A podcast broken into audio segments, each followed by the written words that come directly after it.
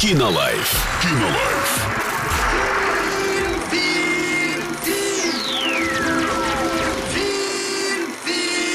Кинолайф.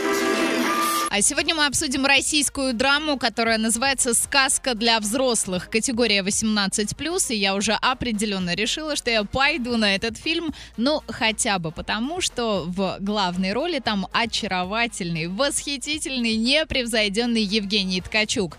Итак, давайте почитаем отзывы. В этом фильме так много всего. Если вы хотите что-то максимально необычное, да еще и российское, нужно уже сейчас брать билеты на совместный проект Федора Лаврова и Романа Михайлова.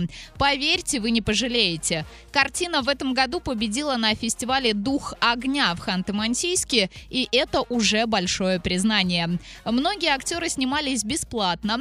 Большинство локаций отыскали знакомые. Обошлось без аренды. Сказка идет всего 78 минут, но за это время лично я успел отыскать в фильме и Кавку, и Одиссею Гомера, а может и Ежика в тумане. Абсолютно удивительный конструктор, который никто никогда не соберет.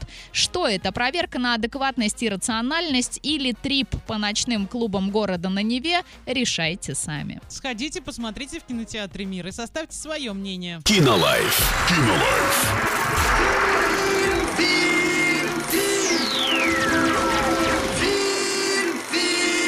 Кинолайф.